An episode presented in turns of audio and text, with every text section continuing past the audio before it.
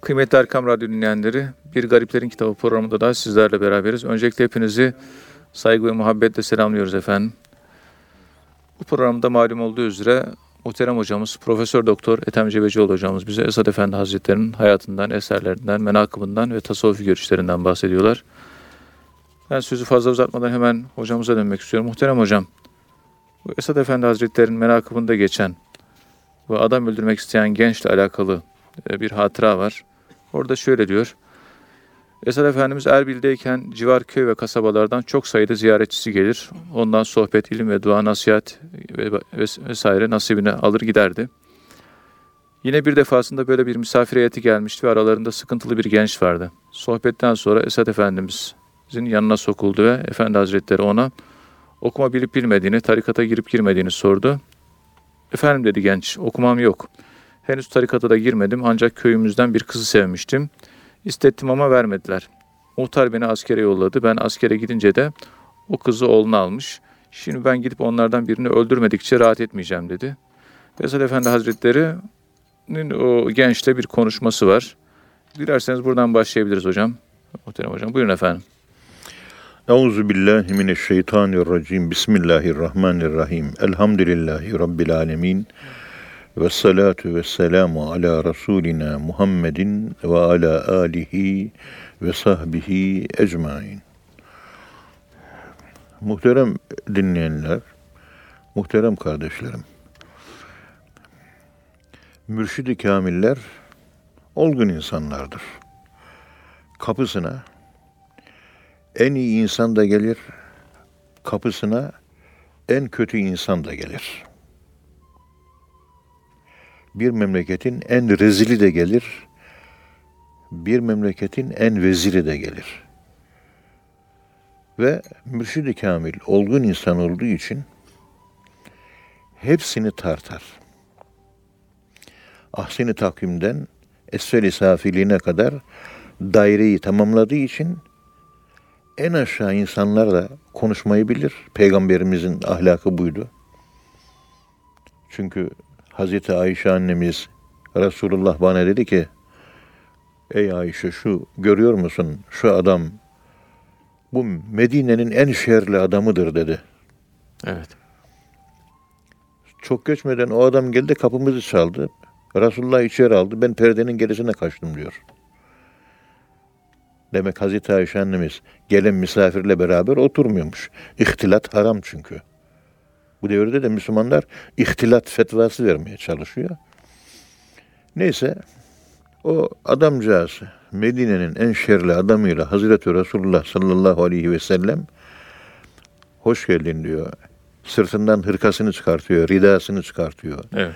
Yere seriyor. Otur şöyle bir diyor. Şimdi hadis-i şerifi anlatanlarda da hadis-i şerifi rivayet edenlerde bir edep var. O gelenin adı belli. Biliyoruz. Ama zikredilmiyor. İşte yani bir tür dedikoduya kaçıyor. Kötünün evet. kötülüğü hadislere yansıtılmamış. Ayetlerde de hep hiç izin bahsedilmez. Fe inca öküm fasikum bitebeyyenu fetebeyyenu. Evet. Bahsedilmiyor.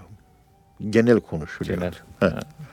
Orada Hazreti Resulullah onun bir bal şerbeti öyle bir şeyler içiriyor.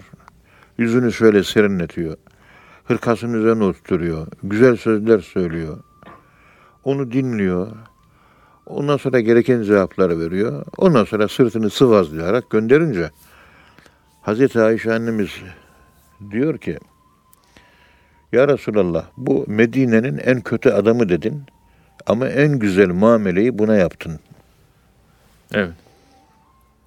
Bunun üzerine Peygamberimiz sallallahu aleyhi ve sellem Ey Ayşe, biz peygamberler cemaati, bütün peygamberler insanlara müdara muamelesi yapmakla emrolunduk.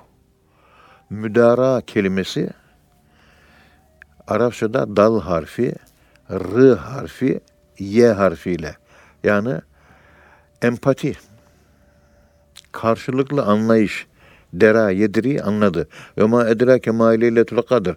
Anladın mı? Kadir gecesine edra fiili anlamak manasına geliyor. Evet. Karşılıklı anlayışı ifade eden bir kelime. Müdara kelimesi. idare etmek ama seviyesine inebilmek. Evet. En yukarı insan da seviyesine çıkabiliyor. En aşağı insan da seviyesine inebiliyor. Seviyesine inemediğiniz takdirde onunla konuşmada iletişim, komünikasyon problemi yaşamazsınız. Çünkü iletişimde, konuşmada, derdini anlatmada, onu anlamada yani komünikasyon, karşılıklı diyalog, muhavere onu anlayamayınca onu kuşatamazsınız, onu analiz edemez, çözümleyemezsiniz. Evet. Çözümleyemeyince de siz o insanı fethedemezsiniz. Herkesi kuşatıyor yani. İşte peygamberler bu. Evet. Allah'ın veli kullarındaki bu özellik peygamber ahlakıdır. Müdara yani dara, dereye, dara, yüdari, müdaraten. Evet. Yani karşılıklı anlayış. O beni anlayacak, ben de onu anlayacağım. Yalnız ben onu anlamam kolay, anlarım. Kendimi acaba nasıl anlatacağım? Bütün problem o.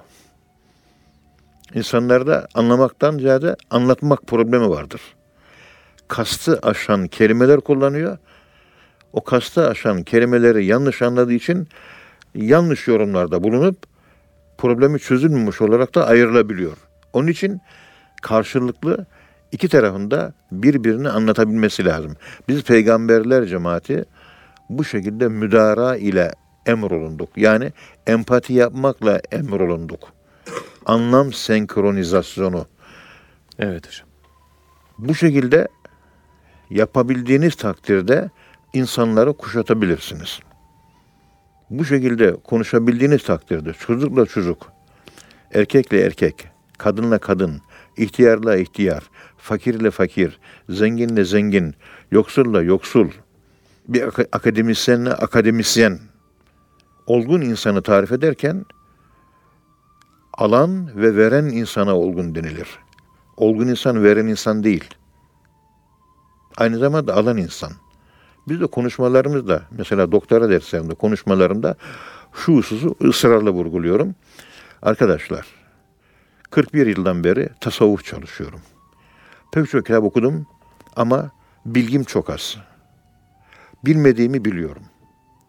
Bundan dolayı her zaman konuşurken bir yanlış yapabilirim ben. Dolayısıyla bildiklerimin öğretmeni olmaya çalışıyorum, öğretiyorum. Bilmediklerimi de talep olmaya çalışıyorum. Dolayısıyla ben hem öğretmen hem de öğrenciyim.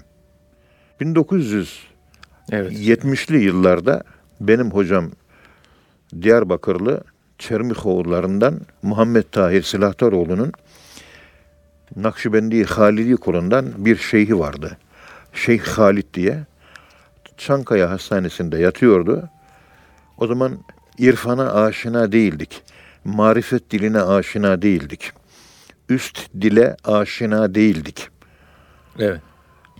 Görüştüğümüz zaman hastanede ki Şeyh Efendi 6 ay sonra da öldü. Allah rahmet eylesin. Hocam nasılsınız? 7 yaşından beri medreseye devam ediyorum dedi. Hocam siz alim bir insansınız. Dualarınızı beklerim dedim. Böyle söyleyince evladım dedi ben hala talebeyim dedi. Ben bildiklerime öğretmenlik yapıyorum. Bilmediklerimde öğrencilik yapmaya çalışıyorum. Öğrenciliğim öğretmenliğimden daha kuvvetlidir dedi. Onu ben örnek edindim kendime. Hocamın şeyhini, Evet. bu ahlakını örnek edindim. Öğrenci olmaya çok çalışıyorum.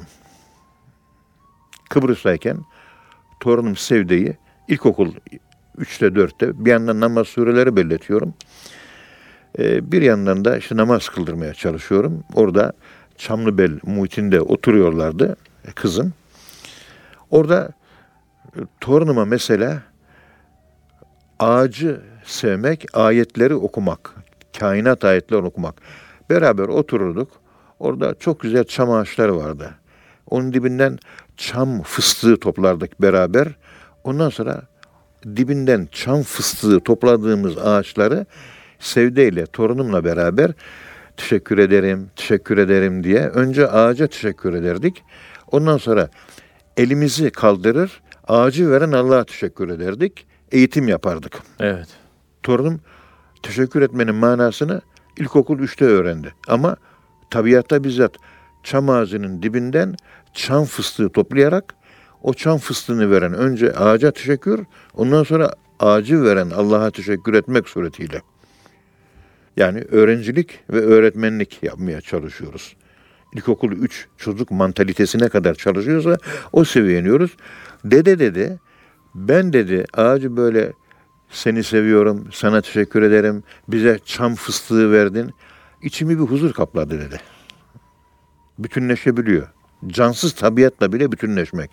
İşte burada bunlardan hareketle muhterem Pir Efendimiz Esad Erbil Hazretleri'nin huzuruna gelen genç tabi hidayet arayışı bir şeyhin huzuruna varabilmek demek ya bilerek hidayeti aramak demek veyahut da bilmeyerek hidayeti aramak demek.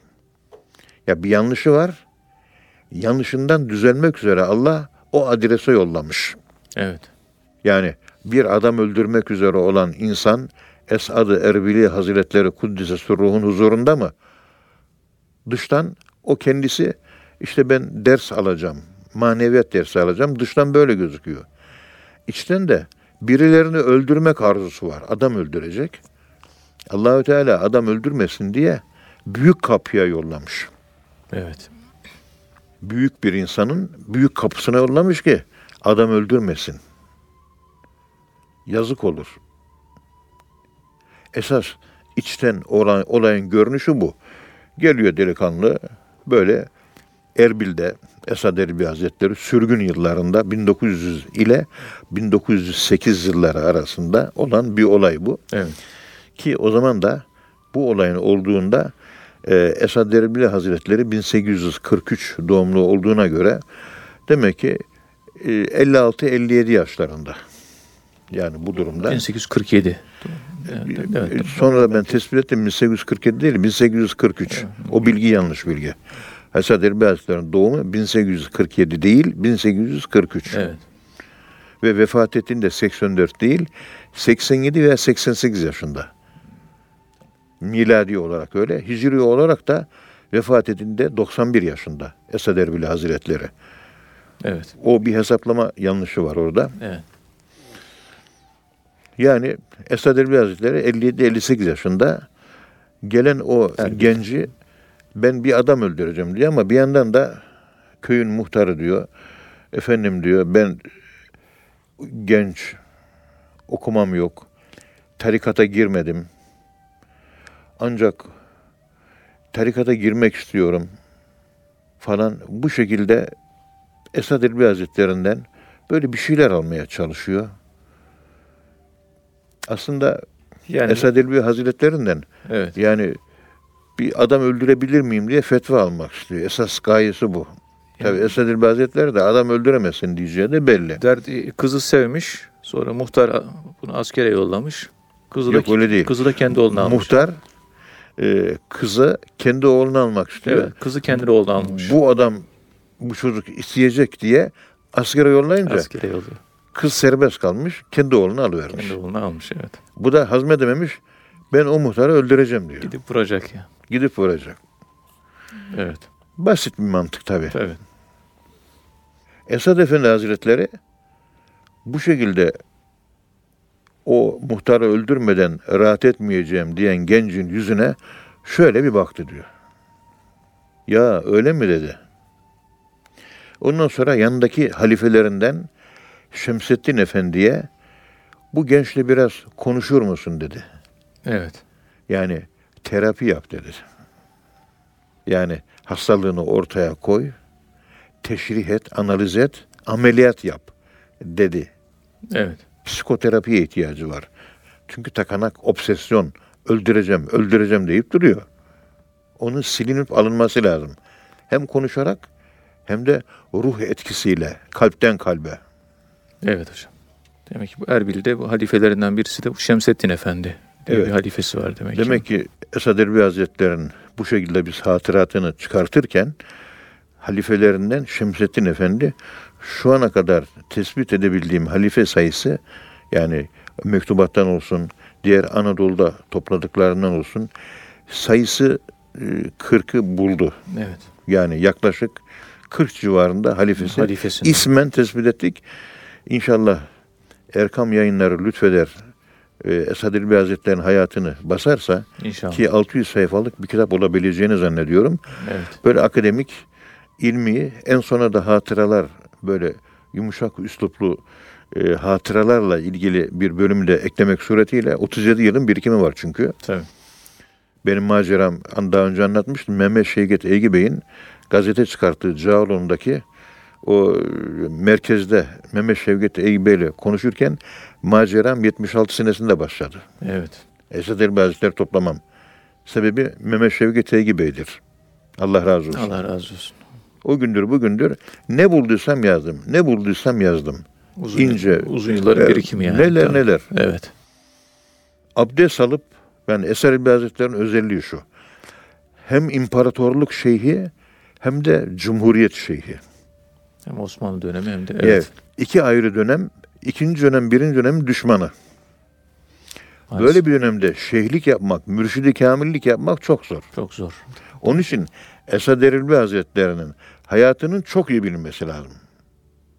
Birbirine iki zıt kutupta bir ip cambazı gibi yürümeye muvaffak olmuş ama Menemen gibi bir hüsranla maalesef hayatı sona ermiş. Ama elhamdülillah şehadet mertebesine ermiştir. Amin. İnşallah. Bundan sonra Şemsettin Efendi o delikanlıyla konuşmaya başladı. Esat Erbil Hazretleri de tuvalete gitti, ihtiyacını giderdi. Abdest aldı, geldi. Demek aradan bir 15-20 dakika veya yarım saat bir zaman geçti. Evet.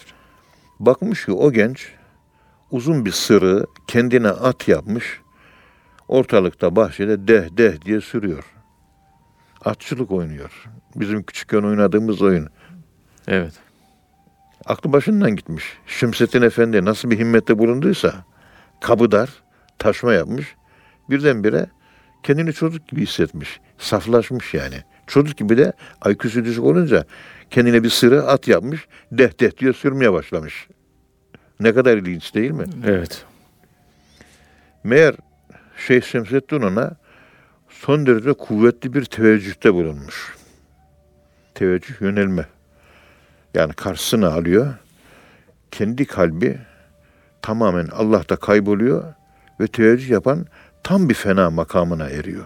Tam bir yokluğa yaşıyor. Yani ölüm karşıdaki gönlü, karşıdaki aklı o tam ölmüş aklının içine koyuyor. içine sokuyor.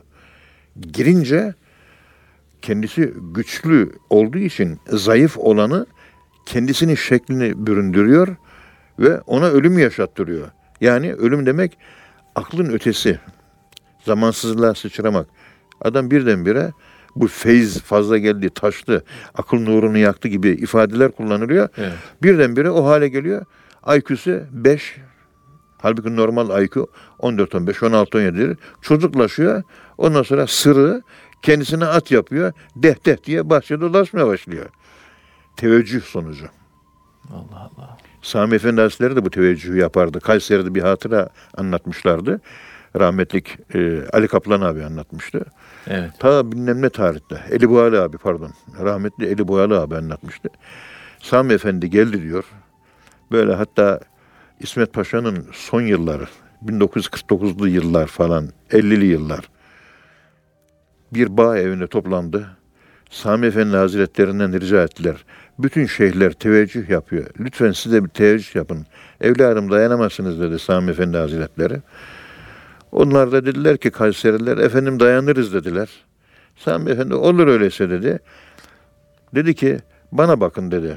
Sami Efendi Hazretleri başındaki sarığı hafifçe sağ tarafa yarım kutur, yarım daire döndürdü şöyle dedi. Birdenbire dedi. Döndürünce herkes feryat etti. Herkes havaya sıçradı. Allah Allah diye nara attı ve önemli bir kısım ihvan bayıldı yere düştü diyor. Allah Allah. Ondan sonra Sami Efendi Hazretleri bir süre bekledi. Ondan sonra sarığını eski haline çevirdi. Ondan sonra herkes kendine geldi. Bir anda ne oldu anlayamadılar diyor. Bu devirde haram lokma çok olduğu için şeyh efendiler yapmıyorlar. İkinci dereceden teveccühler yapılıyor. Sohbet üzerinden hediye veriyor, hurma veriyor, dua ediyor falan. Direkt bu şekilde teveccühe dayanmak çok zor. Çünkü Bu devirde herkesin cebinde banka kartı var. Herkes harama bulaşmış vaziyette evliya yetişmiyor. Bizim sokakta ben küçükken iyi hatırlıyorum. Bir tane sokakta beş tane evliya vardı. Üçü kadın, beş, ikisi erkek. Şimdi koskoca Ankara'da beş tane evliya sayamıyorum ben. İşte Esad Erbil Hazretleri'nin bu halifesi böyle bir teveccüh yapmış. Adam kendinden geçivermiş. O şekilde bir süre koşuşturduktan sonra kalabalığı yararak o genç delikanlı Esad Erbil Hazretlerinin önüne geldi. Çüş dedi. Atını durdurdu. Dedi ki bana tarikat ver. Esad Efendimiz dedi ki evladım seni adam öldürecektin ne oldu dedi. Delikanlı dedi ki efendim o hal benden geçti dedi. Onu bırak dedi. Bana tarikat ver dedi. Esad Efendimiz senin şeyhin Şemseddin Efendidir diye karşılık verdi. Çünkü Esad Hazretleri İstanbul'a dönecek ya, orada görevli kimse ona havale etti. Genç itiraz etti. Hayır dedi. Hayır. Ben biliyorum, ben biliyorum. Benim şeyhim o değil. Benim şeyhim sensin dedi. Allah Allah. Böyle deyince tebessüm etti Esad Efendi Hazretleri ve ona tarikat dersini, maneviyat dersini verdi. Böylece o genç ölü iken dirilttiğimiz ayetindeki sırra mazhar oldu. Ölü iken dirilttiğimiz. Yani günaha gidiyor, cehennemlik olacak. Allah hidayet verdi, kalbini dönüştürdü. Allah öyle bir kapıyla buluşturdu yani. Tabii. Böyle bir kapıyla bu. Nice fırtınalar gelir. Onun kapısında sönerdi elhamdülillah. Nice dertler var. Gelir o kapıda biterdi elhamdülillah. Yani bu e, maneviyat bambaşka bir şey var için. Böyle böyle dille anlatılacak bir şey değil. Buraya gelirken böyle bir teheccüd namazından sonra bir gün önce İstanbul'a gelmeden önce böyle gönlüme geldi böyle bir ayrılık yani hicran var ya hicran. Evet. Bu Ziyaettin Gümüşhanevi Hazretleri Camiul Usul adlı eserinin 54. sayfasında şöyle buyuruyor. Hicran terk edilen şeyin unutulmasıdır diyor. Yani hicran fiziki terk ve hatırlama açısından da aklına da gelmeyecek. Yani terk ettiğin şeyi aklın da düşünmeyecek ve bedenin de terk ettiğin şeyden ayrı olacak. Madde, maddiyatınla, maneviyatınla terke terk derler. Hicran budur diyor. E adamcağız şimdi birdenbire bir anda günahını unuttu. Hiçbir şey kalmadı. Evet. Yani ayırma Rabbim beni senden seni. Eyleme firak seni benden beni. Eyleme firak seni benden beni. Evet.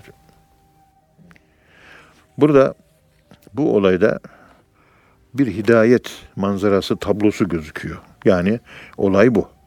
Adam öldüreceğim diyor. Efendime söyleyeyim e, ne dersiniz diyor. Tarikat alacağım diyor. Esad Erbil Hazretleri halifesine havale ediyor. Burada da, da Kavak İmamı Hulusi Efendi vardı. Dervişlerden böyle sallananlar olduğu zaman Evet. onları Kavak İmamı Hulusi Efendi yollar. O da geleni hiç evine bile almaz. Kapıdan şöyle gözüne bakardı bir miktar, teveccüh ederdi. O kişi 3-4 ay sarhoş olur. O sarhoşluğu içinde bir yaramaz hali varsa kaybolur giderdi. Allah Allah. Bu devirde lokma haram olduğu için bunu yapabilecek yani şeyh efendilerin dışında yapabilecek pek insan gözükmüyor. Demek ki enerji çok kuvvetli yani. Enerji çok kuvvetli. Evet. Bak Kavak İmamı Hulusi Efendi Efendi, evet. İstanbul'da bu görevle görevliydi. Kendisi yapabilir Esad Erbil Hazretleri. Yaptığına dair de de Kelami Dergahı'nın Hatıralar kitabında birkaç tane de örnek var. Kendisinin yaptığına dair. Evet. Hakaret eden bir kimseye Esad Erbil Hazretleri boynunu büküyor. Yokluk makamına bürünüyor. Kayboluyor. Bir yandan da tatlı tatlı gülerek konuşuyor. Hakaret eden kişi önce kendini toparlıyor. Susuyor. Yere çöküyor, yaklaşıyor, önüne geliyor, elini dizine koyuyor, başına koyup ağlamaya başlıyor. Hani Evet. hakaret ediyordun. Yarım saat içerisinde şekli değişiyor. Teveccüh budur. Teveccüh. Kendi Esad Elbi Hazretleri bizzat kendi bunu anlatıyor. Karlvet de hatırata bunu yazmış. Evet. Burada hidayet tablosunda yani e, özellikle İmam Gazali'nin Mizanül İ'tidal adlı eseri var. Onun 89. sayfasında İmam Gazali bu tür hidayetleri üç grupta anlatıyor. Yani ona iki yolu da gösterdik. Ve hedeynâhun necdeyn ve hedeynâhun necdeyn felaktehamel akabe ve ma edrakemel akabe diye o var ya iki yolu da ona gösterdik. Belet 10. Ayetinde işaret edilen hayır ve şer yolunu bilmektir. Birinci hidayet bu. Şu yol kötü yol, bu yol iyi yol. Bunu bilmek birinci hidayet. Sırf bilme. Biliyoruz. Malumat sahibi olmak.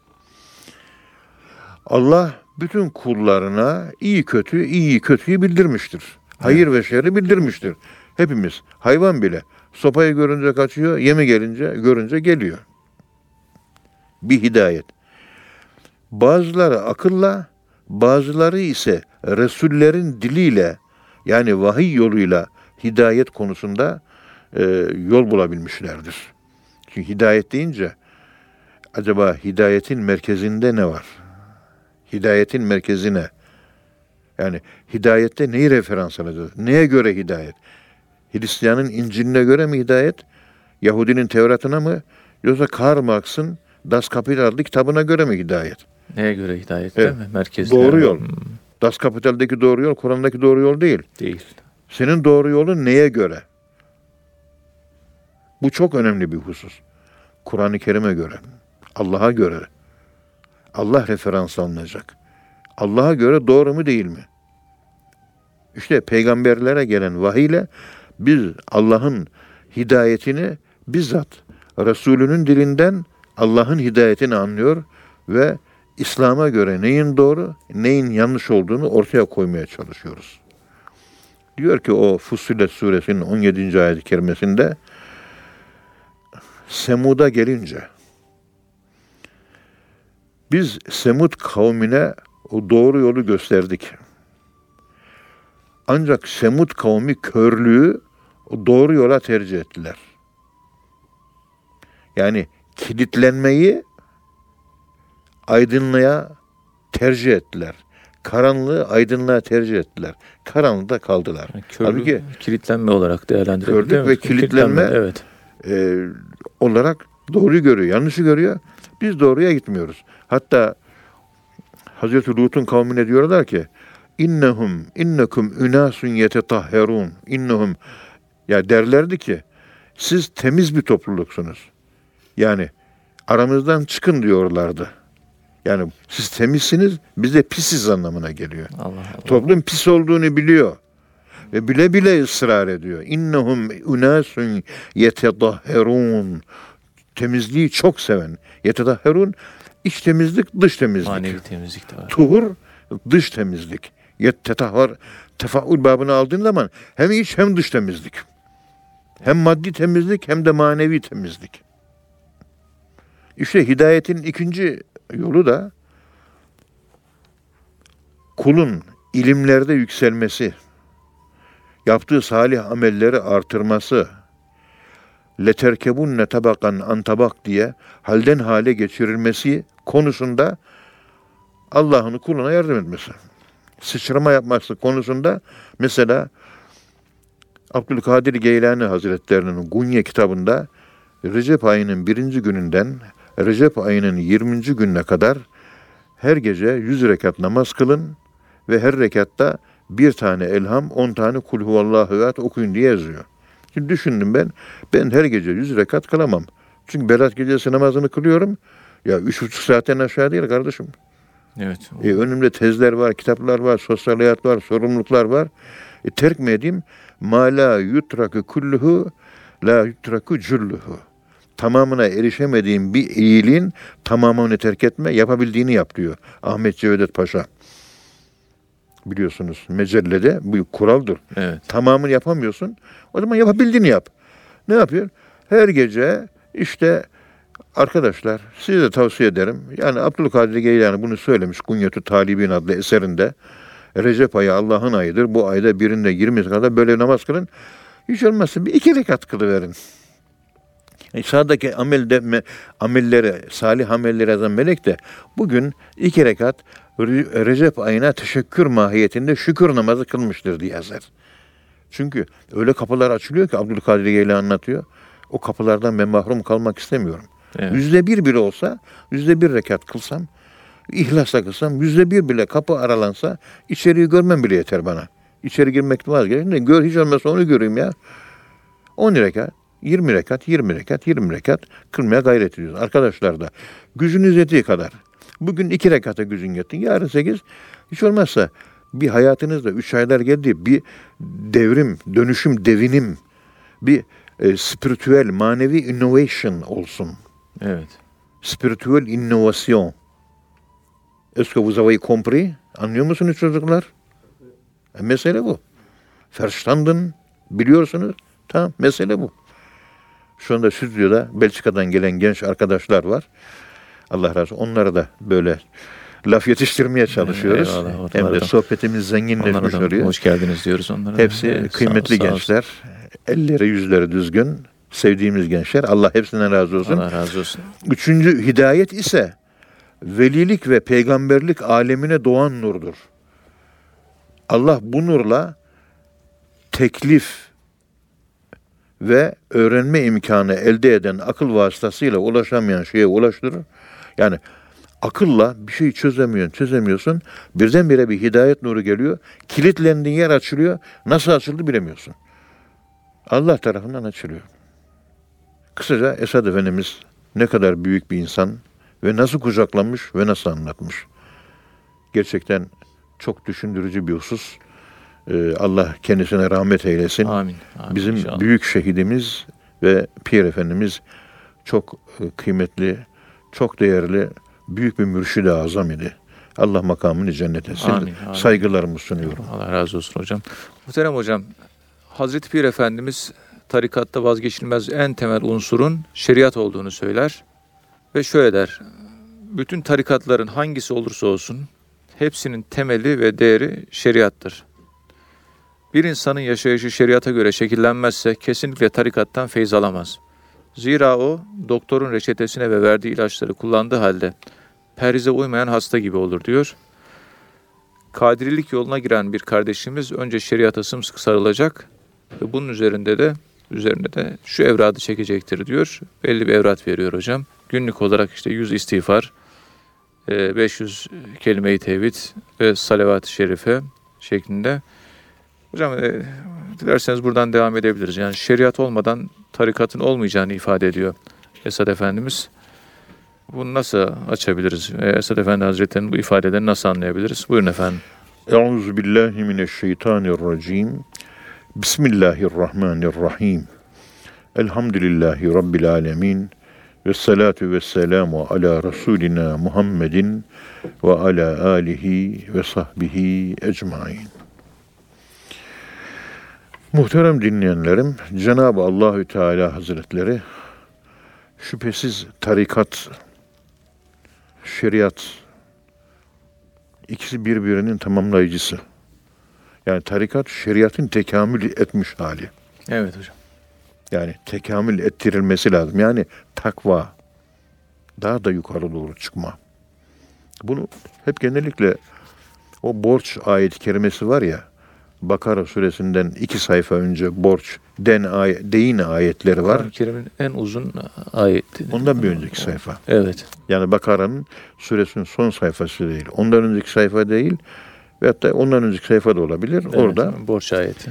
e, borç ayeti diyor ki e, siz borç verdiniz. Ayet bu Allah'ın emri. 10 bin lira borç verdiniz. 3 ay sonra alacaksınız. 3 ay sonra gidiyorsunuz. Felekum ruusu emvalikum. Ne kadar para verdin alacaksın. Ödemedi. Hemen mahkemeye başvurur. Mahkeme olur. Ödeyemezse işte hapishaneye girer. Evet. Ve hatta icraya başvurulur. Evinin eşyası satılır. Hakkını alır yani. Yani felakun vurur. Yani 10 bin verdi. 3 ay sonra 10 bin alacak. Şeriat bu. Evet. Ayet bu. Ayet devam ediyor ama. Şayet o adam geldi ben ödeyemeyeceğim. Acaba bana biraz süre verebilir misin? Yani dört ay süre verdin, üç ay süre verdin ama bir iki ay daha mühlet verebilir misin bana? diye süre istediği zaman fenaziratun ila meyseratin ona eli genişleyinceye kadar bir mühlet ver diyor. Kolaylık gösterdi. Evet. Tabii kolaylık. Yani e, ama birincisi mecbur. evet. Şeriat birincisi. Mecbur. İkincisi sana kalmış. İkincisi inisiyatif. İslam'a değil, senin İslam'ına kalmış. Ne kadar İslam'ı öznelleştirdin, öznelleştirebildiğin kadarıyla, içinde gerçekleştirebildiğin İslam kadarıyla bu ikinci muamele yaparsın. Evet. Yoksa vakti geldi. Öde, öde, ödemesini istersin. Ödeme takdirde de onun hesabı mahkemede görülür. İkincisi sana kalmış. Mahkemeye yok. Diyorsun ki hadi bir iki ay daha süre vereyim. İki ay geçti yine ödeyemedi ne yapacağız? Ayet-i Kerime diyor ki ve en tesaddaku ver hepsini gitsin sadaka diyor. Ve Allah ekliyor. Fehuve hayrul lekum. En hayırlısı bu üçüncüsüdür diyor. Takvası çünkü ya. Takvanın ötesi. Vera. Vera. İkincisi takva. Birincisi efendim söyleyeyim fetva. İkincisi takva. Üçüncüsü vera. Tamamını bağışla hepsi gitsin diyor. Demek ki din mana olarak, manevi olarak bizim iç mana dünyamızda yayılım gösterirken, intişar ederken, ruhumuza din doğarken Evet. Kendi manevi fraktalleri, açılımları var, spektrumları var. Bende İslam bu kadar açılım gösteriyor. Ben bağışlayabiliyorum. Sen cimrisin. Sende bu kadar İslam açılmadığı için efemen şerahallahu sadrahu lil İslam ayet kerimesine göre sende İslam şerh olup kalbine yerleşmediği için sen birinci aşamada adamı hapishaneye gönderiyorsun. Bana gelince ben senin olsun be kardeşim diyorum Evet. Feda olsun, sadaka olsun, bağışladım, istemiyorum diyorsun. Seninki de İslam, benimki de. Allahü Teala değerlendirme skalasında, değerlendirme ve derecelendirmede fehuve hayrul lekum. En hayırlısı üçüncüdür diyor. Değerlendirme yapıyor Allah. E, üçüncüsü en hayırlı olunca, en hayırlı olunca hayrun kelimesi ahyeru kelimesi ismi tafdilinin kısaltılmış şekli. Hayrun. En hayırlı ahyeru. Diğerleri ahyeru değil. evet. Yani birinci dereceden hayırlı. Öbürü ikinci dereceden.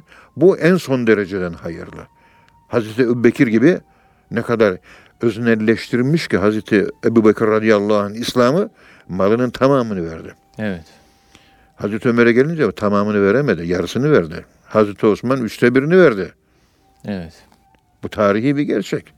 Ama- Onun için Şeybani Rai'nin dediği gibi e, beş tane devenin zekatı nedir diye Şeybani Rai Hazretlerine sorulunca bana göre mi size göre mi? Karşıdakiler anlayamadı bunu. Yani iki tane mi İslam var? Evet. Sizin öznelleştirdiğiniz, içselleştirdiğiniz, içinizde büyüttüğünüz, içinizde yaşadığınız, içinizde inşa ettiğiniz İslam Evet. benim inşa ettiğim İslam'ın aynı İslam değildir diyor. Cevabı bu mahiyette oluyor. Bugünkü dille konuşuyorum ben. Evet. Peki bizim dinimize göre beş tane e, devenin zekatı ne? Senin dinine göre, İslam'ına, şeriatına göre beş devenin zekatı ne diyor soruyor Evet. gelenler. Sizin dininize göre beş devenin zekatı bir tane koyun vermektir diyor. Devenin zekatı. 40'ta bir. Be? Ne? yok. Evet. Beş devede Beş bir, devede bir tane koyun. koyun. Zekat bu. Bana gelince diyor benim dinimde beş devenin tamamını fakirlere veririm diyor. Yani kalite farkı var. Tabii. Tabii. Hazreti Ebubekir radıyallahu anh Efendimiz de malının tamamını verince mesela bugün ben kalksam malımın tamamını versem arkadaşlarımın hepsi gelir bana ya sen kafayı mı yedin? Malın tamamı verilir mi? Çoluğuna çocuğuna miras kalacak. Senin iki tane dairen, bir tane bahçen, bir tane araban, bir tane villan, bir tane zeytinliğin, bilmem neyin var. Yazık olmaz mı? Yani doğru mu? Herkes karşı çıkar.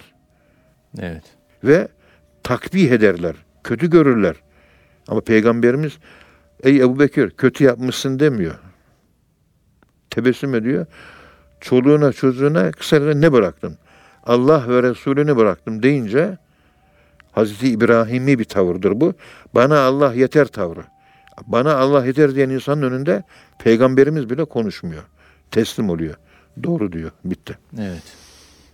Biz yapsak bütün millet ayağa kalkar. Televizyonlara, gazetelere düşeriz. Bizle alay ederler. İşte demek ki dinde e, iç alemimize taşıdığımız, inşa ettiğimiz İslam hepimizin aynı değil. Evet. Bunun e, daha üst bir üst dille konuşulacak bir versiyonu var bu konuştuğumun. Diyor ki benim içimde inşa ettiğim Allah, Rab. Senin de imanında inşa ettiğin Rab. Aynı Rab değil diyor. Çünkü benim Rabbim Arakan'da Müslümanlar öldüğü zaman ben üç gün uyuyamıyorum. Aynı Rabbe sen de inanıyorsun. Arakan'da yedi bin tane Müslüman çoluk çocuk öldürüldü. O gece ve üç gece ben uyumadım. Ama sen horul horul uyudun. Beni uyutmayan neydi? Seni uyutan neydi? Ben Allah'ı öznelleştirdim. Benim içime girdi. Evet. Benim derimin rengi Allah'ın rengi oldu.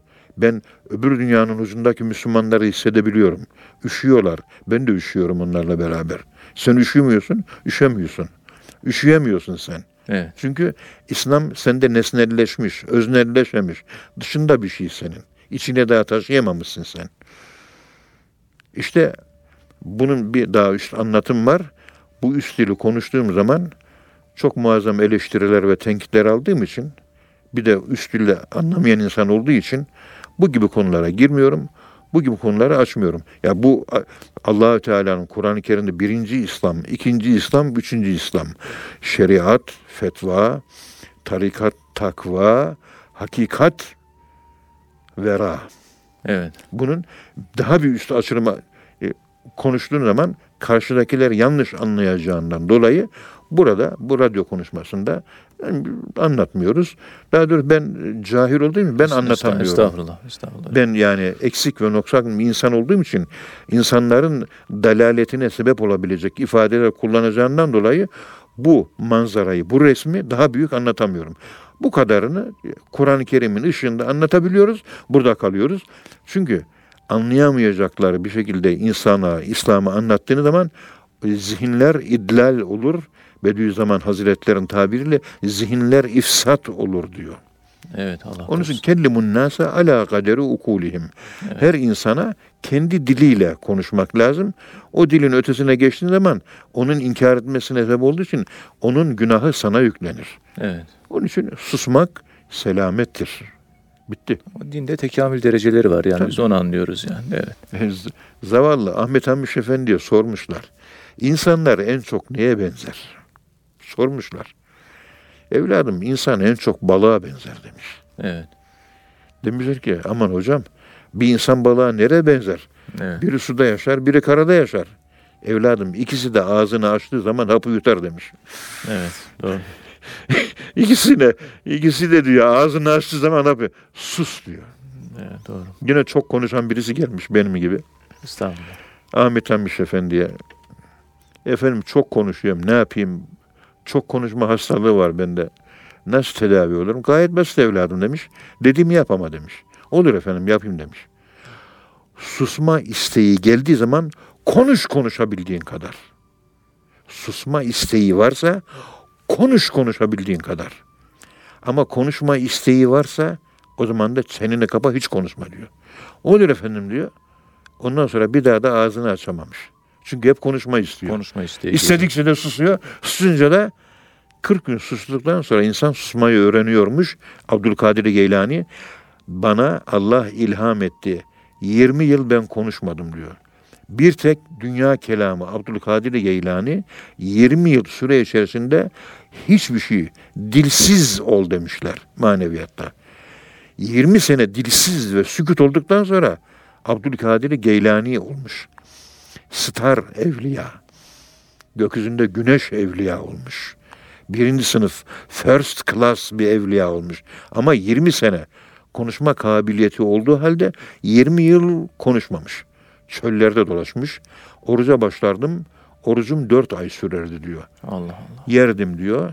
4 ay hiçbir şey yemez, hiçbir şey feyafi fi feyafi Bağdat Bağdat çöllerinde diyor. Fi feyafi Bağdat e, Bağdat çöllerinde dolaşırdım çöllük yerlerde diyor. Dört ay sonra iftar, iftar ederdim diyor. Abdüsselam İbni Meşiş altı ay sürermiş. Bezli Beslami de niyet etmiş. Orucu tam bir yıl tutmuş. Bir yıl hiçbir şey içmemiş. Bir yıl hiçbir şey yememiş. Hak yemiş, hak içmiş. Allah dedikçe enerjiyi almış. Bunlar akıl ötesi anlatımlar. Ee, anlatması çok, çok, çok e, zor uzun. ama hocam değil mi? Bunu Çok zor. Bunlar Yani tabii bunlar, bunlar hedef de göstermiyor. evet, Biz bunlar, evet. normal şu İslam'ı, şeriatı, Kur'an'ı yaşayalım, peygamberimizin sünnetini yaşayalım. Bize kafi gelir. birinci derecede şeriattan mesulüz. tabii, yani tabii. İmam Rabbani Hazretleri öyle diyor. Biz şeriattan mesulüz bir- diyor. Şeriatı yaşa, e, sırt üstü yat. Bitti. Selamünaleyküm. Şeriat, şeriat, şeriat. Evet. Kur'an, hadis. Kur'an, hadis. Kur'an, hadis. Olay bundan ibaret. Gerisi boş. Evet. Şimdi bu şeriat, tarikat Hallacı Mansur diyor ki şeriatı anlatırken o Kitab-ı Tavasin adlı eserinin 194. ve 195. sayfasında mahlukatın anlayışları hakikatle ilgili değildir. Yani insanların anlayış seviyeleri hakikatle alakası yok. Hakikat yaratılışa uygun değildir. Yani hakikat ortaya çıktığı zaman insanlar darmadağınık olur. İnsanların alıştıkları düşünceye benzemez. Çok farklı bir şeydir diyor. Onun için az önce konuştuk. Konuşamamak diye anlatıyoruz değil mi? Evet. Konuşulmaz hakikat. Sana deli derler. Hep onu veriyoruz örnek. Diyoruz ki Mevlana'nın Mesnevisini herkes okuyor. Ve bir sürü Mesnevi okumaları var Türkiye'de. Ama Divan-ı Şems hiç kimse okumuyor. Çünkü ben de okuyorum. Hiçbir şey anlamıyorum. Hakikat dili. Hakikat dili yani. Ben hakikate ulaşmadığım için o dil anlam ben de anlamıyorum. Tasavvuf hocasıyım. 41 yıldır kitap okuyorum ben. Ben anlamıyorum. Kendi mertebesinden konuşmuş yani. Kendi mertebesinden e, e, Şemset Tebrizi ile arasındaki kendi özel dili o. Özel dil. Evet. Kimse anlamıyor. Efendim ben anlarım. Oradaki mecazlar var, orada metaforlar var, orada kinayeler var, orada edebi mazmunlar var, orada şöyle anlam açılımları var, mana yapılanmaları var. Efendim söyleyeyim şu var, bu var, terminoloji var. Bunların ötesinde bir şey yok. Evet. Çünkü bu Mevlana'nın Mesnevisi de ve Mevlana'nın Divan-ı Şems adlı eseri de yazılmış kitap değildir. Bunlar yazdırılmış kitaptır. Evet. Onu anlamak Allah'ı anlamak demektir.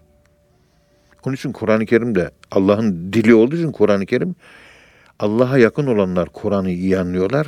Amelle alakalı bir takva ile alakalı.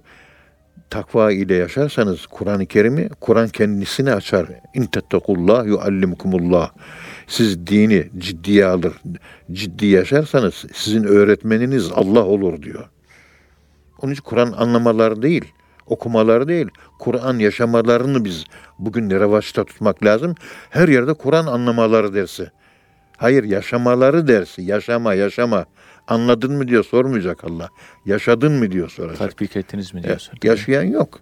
Herkes anlamaya çalışıyor. Edebiyat yapıyor. Çenesini paralıyor, dişini paralıyor, dilini paralıyor. Bir de vücudunu paralasana amel olarak pratike etsene. Hep teoride kalıyorsun. Oryantalistler de anlamaya çalışıyor. Oryantalistler batılı e, benden daha iyi anlıyor. Öyle güzel anlatıyor ki ama yaşama yok. Evet. İşte Ignaz Goldsier'in eserlerini okuyoruz. İlahi Fakültesindeki bütün hocaları tartar. Ciddi bir şekilde. Ama amel olmadığı için, inanç olmadığı için ahirette hepsi heba mensura. Hepsi boşa gidecek. Tabi anlayana bunlar. Anlamayana istediğinizi söyleyin. Bir şey fark etmez. Ha duvara konuştun, ha ona konuştun.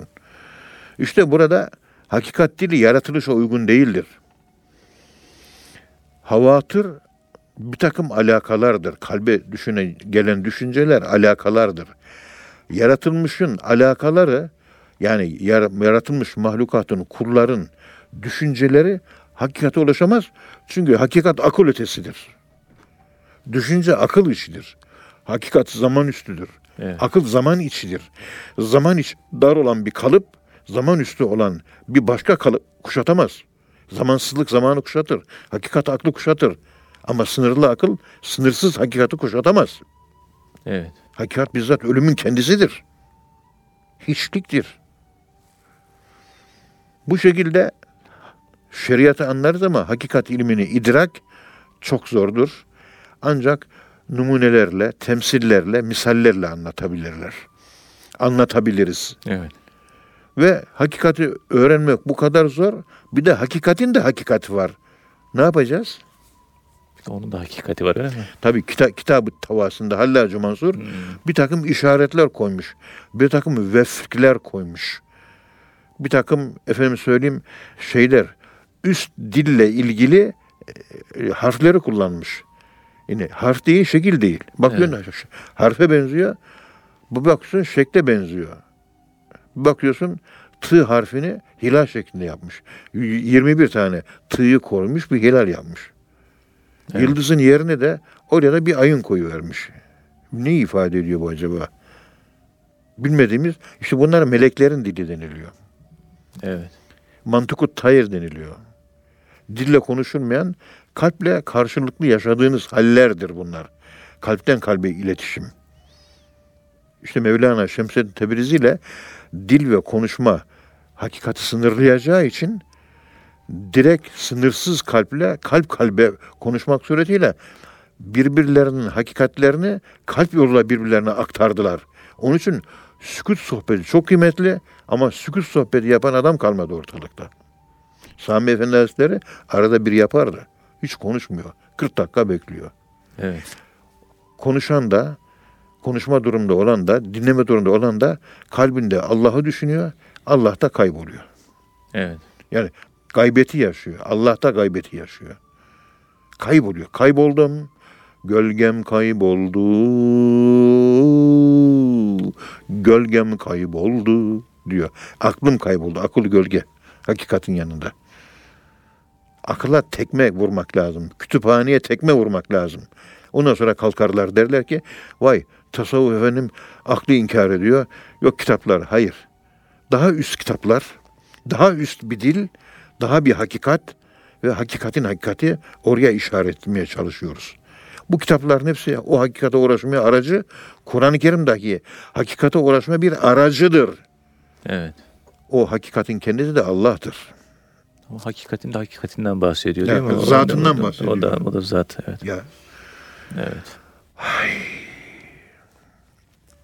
Yani bir şeriatı anlatmaya çalışıyoruz. Şeriattan öte bir hakikat var. Burada hakikatte ince yollar var. Hakikatin yolları çok dardır. İçi hakikatin kükreyen ateştir. Önü derin uçurumdur. Garip ben diyor Hallacı Mansur. Bu tasavvuf yoluna girdiğinde benim gibi insanlar hakikatin kırk makamından haber verir. Bu kırk makam edep, korku, istek, şaşkınlık, hayret, yok olma, neşe, doymazlık, faydasız işlerle ilgilenmek, safa, sıdık, rıfk, ıtık, vücut, it. İşte o için bu eser hazretleri bittiği zaman tasavvuf ıstılahları konusunda ders yapmaya başlayalım. Çünkü bunların hep bunlar uzun uzun anlatılması lazım. Evet hocam, Her çok dersine bir tane kavram anlatmamız lazım. Çok Hatta çok önemli bir hocam. ders değil de evet e, bir dersimiz işte 25 dakikadan 50 dakika diyor ya 50 dakika bir konuyu anlatacağız. İnşallah hocam. Şu az kaldı. Ester Hazretleri bittikten sonra ona başlayalım. Tasavvuf yani burada kavramlar. E, şeriat ve hakikat dediğimiz zaman bir hakikati öne aldık, anlattık. Şeriat ortaya çıksın diye. Şeriat tamamen akıldır ve esastır. Çünkü bu dünyada yaşıyoruz. Ama öldükten sonra hakikat esas.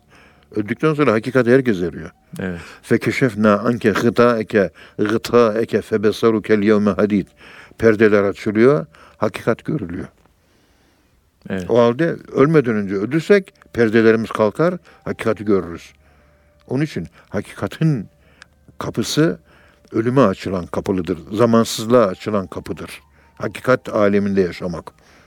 Tahakkuk, realizasyon, Realizasyon. bildiğimiz Evet. psikolojide anlatılan realizasyon, kendini gerçekleştirmeyle alakalı bir tahakkuki ifade etmiyor bu konuştuklarım. Buna da dikkat etmek lazım. Anlam, mana inceliği var.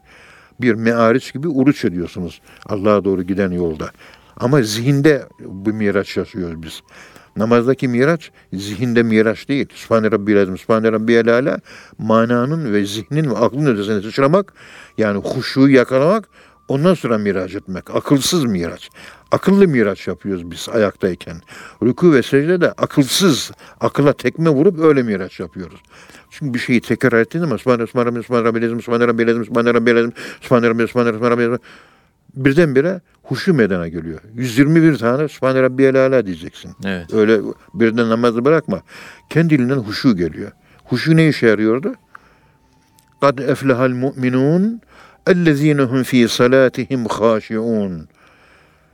Namaz kılanlar, inananlar kurtuldu ama namazı kılarken kendinden geçerse, aklını kaybederse kurtuldu.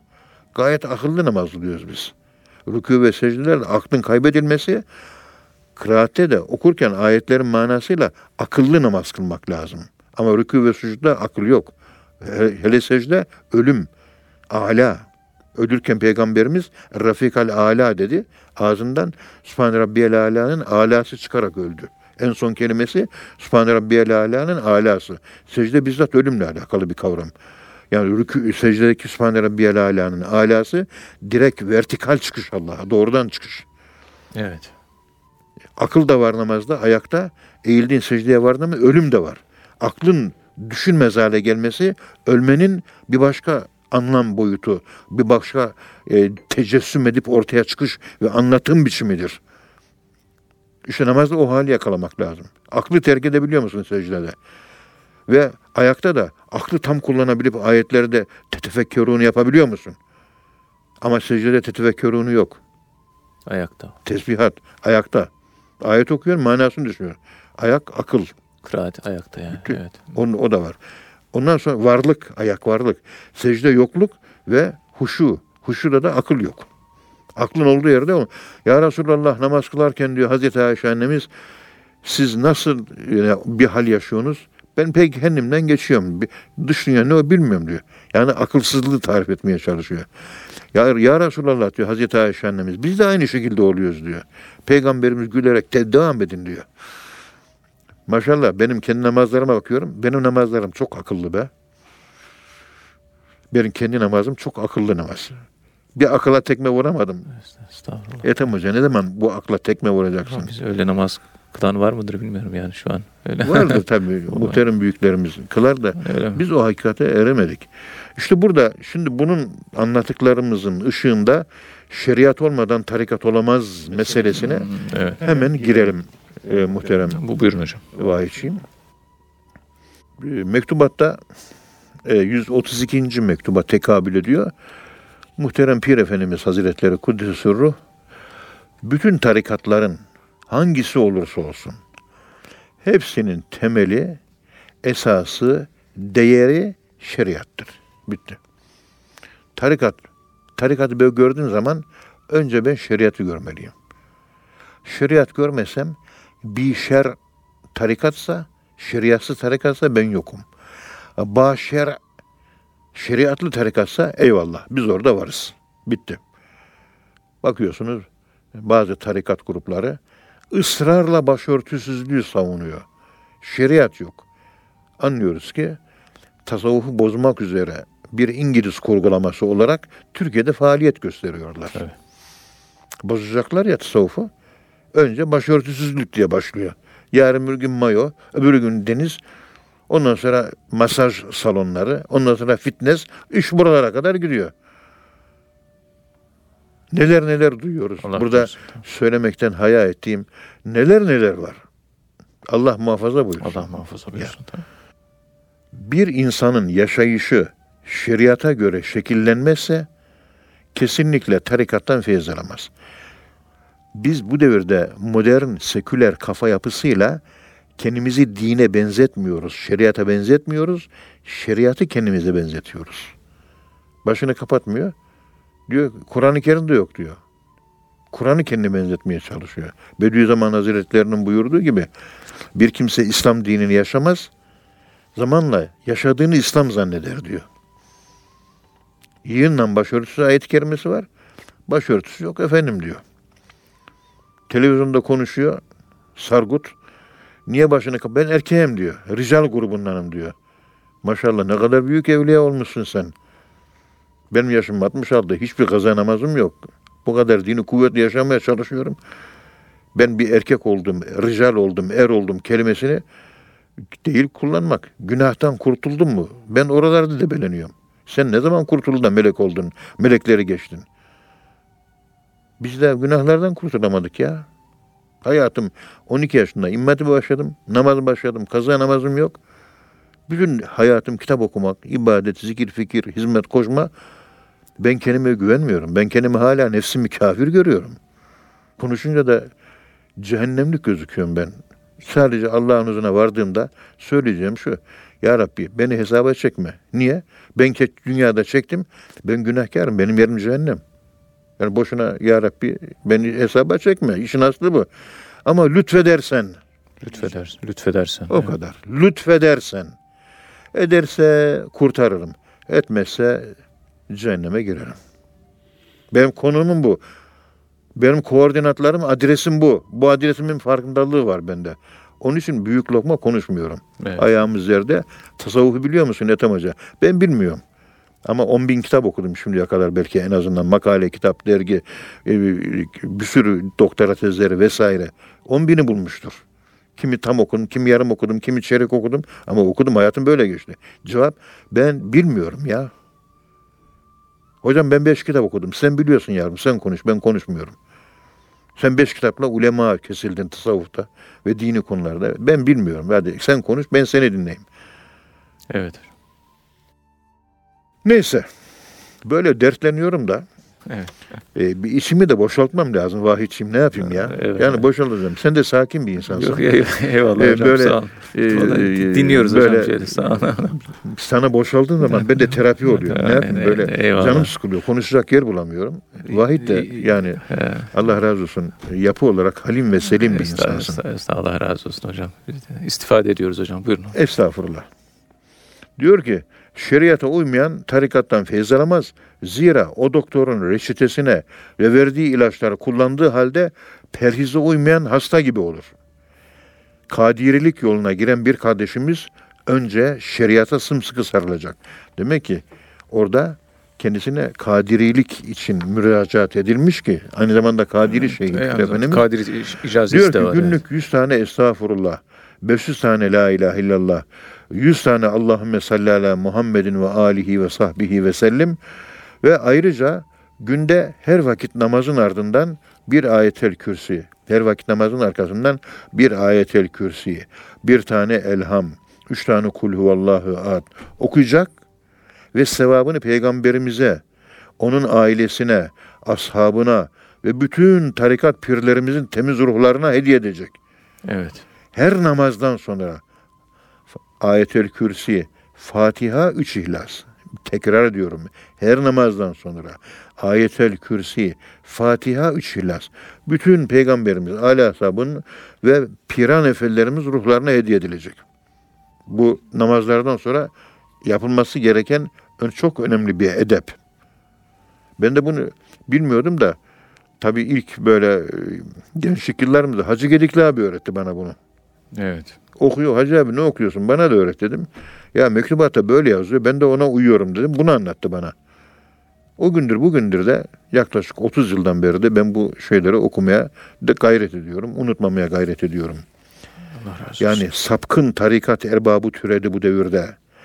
Şeriata yapışanı kınadı her yerde. Allah eder oldu şeriatla dinsizden önce. Şeriata yapışanlar bakmadı lafa söze. Bismillahi. Maalesef İmam Rabbani'ye sofu, şeriatçı diye hor bakan, küçük gören, alay eden tasavvuf akademisyenlerini gördük biz. Allah korusun. Ve onlar da alkışlayan bizim düşüncemizde olan insanları da gördük biz. Hafazanallahu an zalike. Dersimiz bitmiştir. Allah razı olsun hocam. ediyorum. Muhterem dinleyenler, hocamıza teşekkür ediyoruz. Allah razı olsun hocam. Ağzınıza sağlık. Kıymetli dinleyenler, bir programın daha sonuna geldik. Bir sonraki programda tekrar buluşmak ümidiyle hepinize Allah'a emanet ediyoruz. Hoşçakalın efendim.